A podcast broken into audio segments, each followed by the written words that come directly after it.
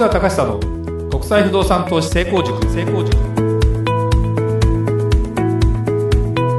皆さんこんにちは。市川隆久の国際不動産投資成功塾。ナビゲーターの吉川良子です。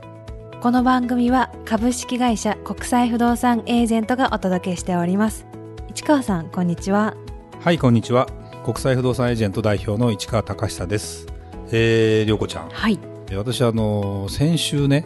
久々に1年半ぶりかな？フィリピンのマニラに行ってきまして。もともと私があの海外不動産やるきっかけっていうのはフィリピンの不動産を販売するってところからまあ、セブ島ですけどね。そこからスタートしたので結構縁もあるなと。言いながら最近あんまりちょっと行ってる時間がなくて行けなかったんですね、はい、で久しぶりに行きまして。まあそうは言っても1年半ぶりなんでなんだろう何が変わったかっていうようなほど変わったわけではないんだけどもあの今ねやっぱりそのフィリピンとかバンコクとか東南アジアの首都は人口がものすごく多い中でで、えーと、経済成長もしててお金持ってる人も増えるでしょ？そうね車を持つ人が増えるわけよ。そうするとね渋滞するんですね。なるほど。やっぱり。でその問題がものすごくやっぱり重くて。でフィリピンってものすごくやっぱりマニラってものすごく渋滞するというイメージがあって。で空港に降りてで空港で第1ターミナル第2ターミナル第3ターミナル3つあるんですよ。なんだけど中でつながってないの。だからそうなんですね。そう。で第3が一番手前にあるというか、はい、一番とあの都市に近いところにあるの。第3だったら便利なのね。でも第1って一番奥なんで第2第3の前を通っていくんですよ。だから第1だとまあ JAL だと第1なんですよ。で ANA だと第3なのそうなんですね。で私はセブパシフィックっていう向こうのローカルな LCC で行って第3なの今回。なんでかというと第3と第1だと全然時間が違うよと言われていたんだけど、はい、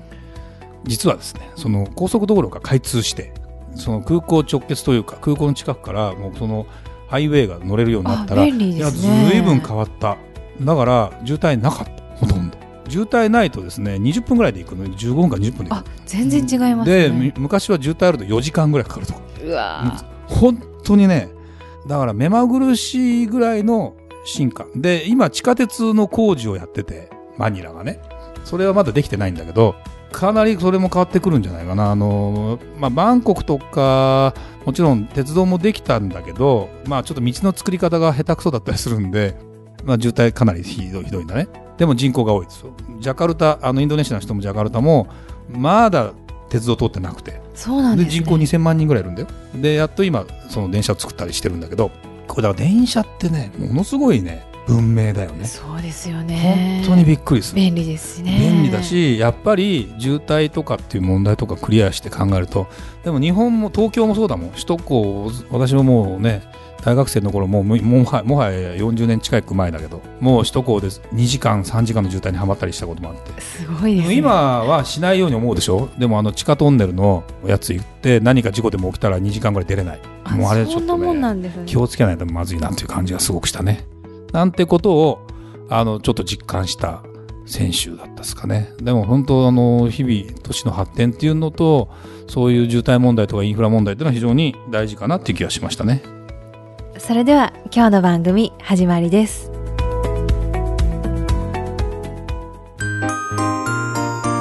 Q&A コーナー。それではリスナー様からの質問に答えるコーナーです。早速今日の質問をご紹介いたします。いつもポッドキャストを楽しく聞かせていただいています最近の世界情勢は目まぐるしい動きを見せていますが、世界情勢が海外の不動産の動向に何か影響を与えるのか、ぜひ教えてください。というご質問をいただいております。これ、あの、結構重たいような質問なんだけど、はい、なんでしょうね。例えば日本の不動産がこの10年どうだったかということでいうと、リーマンショックっていうのが2000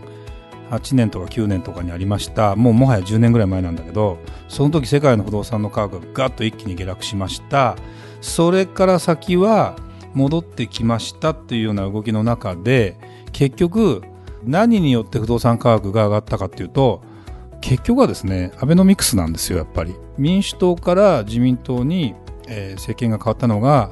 2012年ぐらいだったかな。で、えー、そこで株価がね、はい、一気にあの時7000円台だから今が2万円超えてるから3倍ぐらいかな？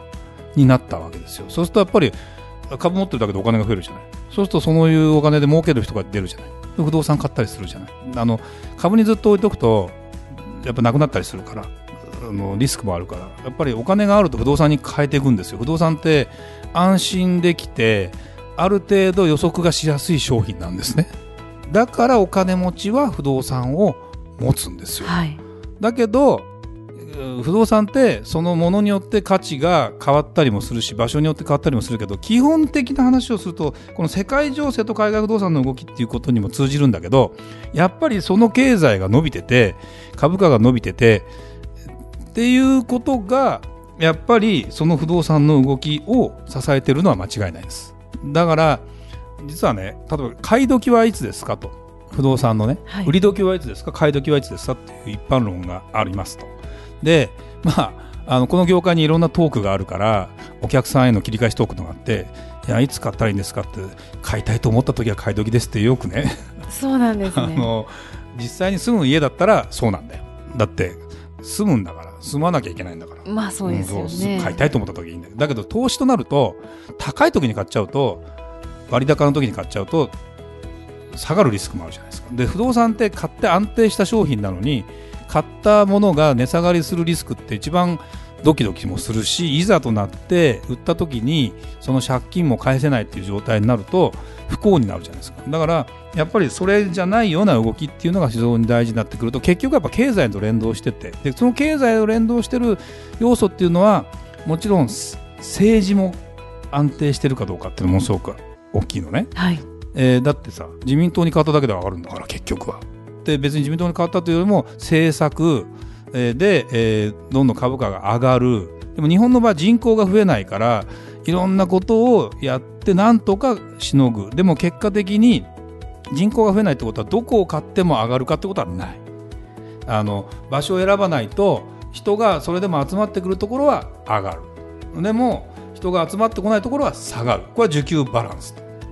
世界情勢も実は基本的な考え方は一緒なんだけど世界情勢って今度はね国と国とのトラブル。だから特にその日本ほど安定しているような国ってあんまないじゃない？で例えばうんロシアがあのウクライナのクリミア半島かなんかを攻撃したって言ってウクライナの不動産がもうこれ戦争をやられたら困るってガーッと不動産下がるんですよやっぱり。っていうよだけどそれが落ち着くとまた上がるとか。で、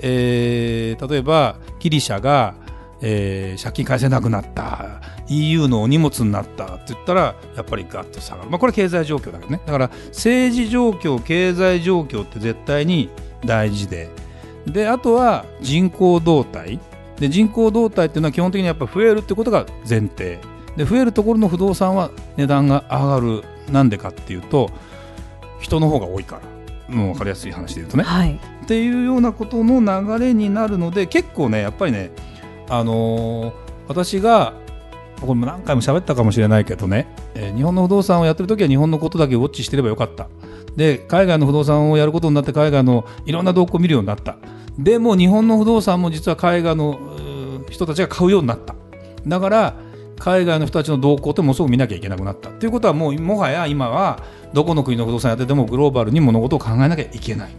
というようなことになってますと、はい、で例えば今考えられることで言うとですよ。あのどういうことが考えられるかというと例えばよ。北朝鮮ね。米朝首脳会談が行われて。で、えー、市場が開放されました。っ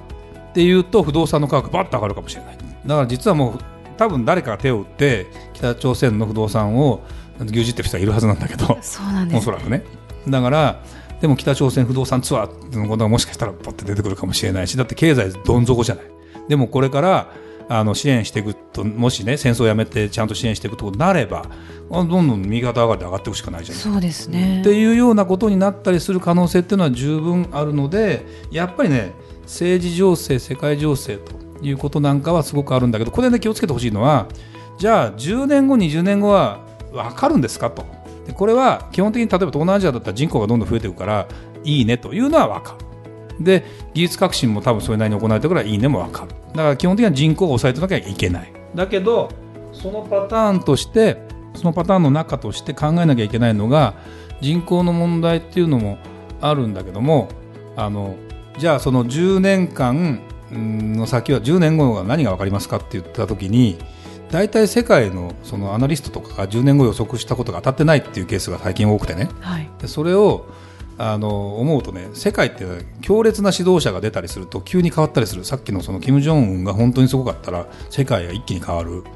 で、えーと、どこどこ大統領が変われば一気に変わるかもしれない。いい方向に変わる場合もあるし悪いから。でこれって結構5年ぐらいでキュッて変わったりするらしいんですよ。そうするとねあの読めないね先のことはでそうなると世界情勢っていうことに関する部分に関してあまり読めないだけど人口動態とかあのものすごく分かりやすいところで今が割安かどうかとかってそういう観点で投資をしていくっていうのはものすごくよくてそれ以上はもう考えても分からないっていうのが実態ですよ。っていうふうに思うとまああのあんま考えすぎてもよくないしまあでも基本的に考えるべきところっていうのは結構大事でまあだからですね10年20年持ったままにしておくというよりもこのタイミングで5年ターム10年タームぐらいの中で売る買うどうするっていうのはちょっとジャッジの中で入れた方がいいかもしれないですねシミュレーション的にはね。ちょっと話が難しくなったけど。はいありがとうございました。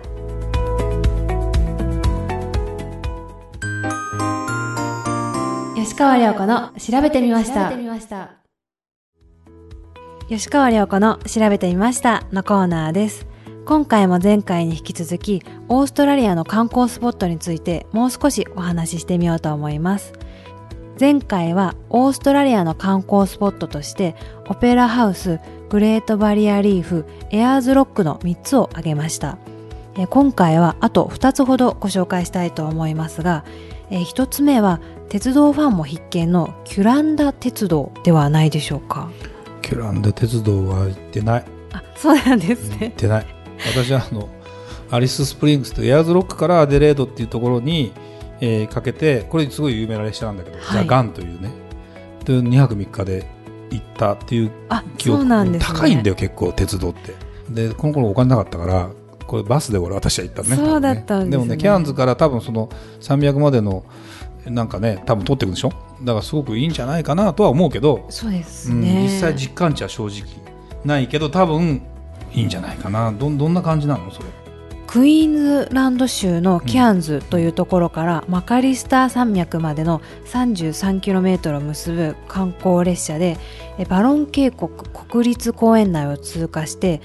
バロン滝付近では写真撮影のために少々長めの停車をするようですね。オーストラリアってあのあんま高さがないところが多いじゃない、はい、だからこういう滝とか渓谷とかっていうのがすごく綺麗なんじゃないかなそうですね。後で調べてみましょうか。なんかなんといっても車窓がすごい美しいみたいでして、うん。うん、なんかね世界の車窓からみたいな。やってますよね。じゃんじゃんじゃんじゃんじゃんじゃんじゃんって出てるんですよねね